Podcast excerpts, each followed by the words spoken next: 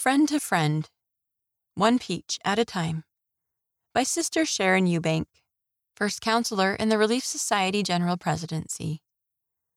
When I was a little girl, my parents took my sisters and me to an orchard owned by the church. We were there to help pick peaches. We climbed up on tall ladders and reached through the thick leaves to pick the peaches off the trees.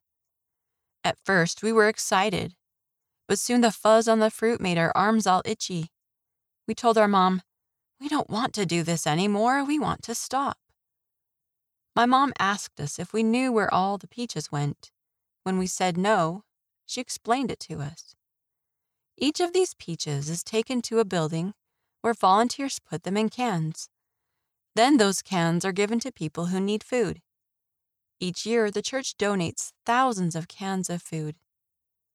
All of a sudden, my sister and I stopped worrying about our itchy arms. We were helping people who needed food.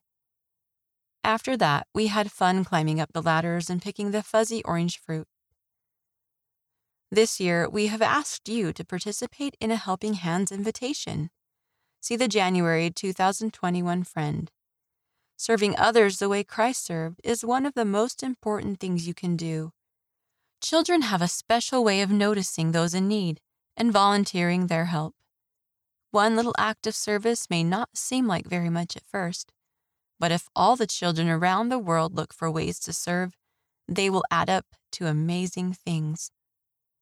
From an interview with Amber Healy. Send us a story about how you help others where you live. Go to the back cover to find out how.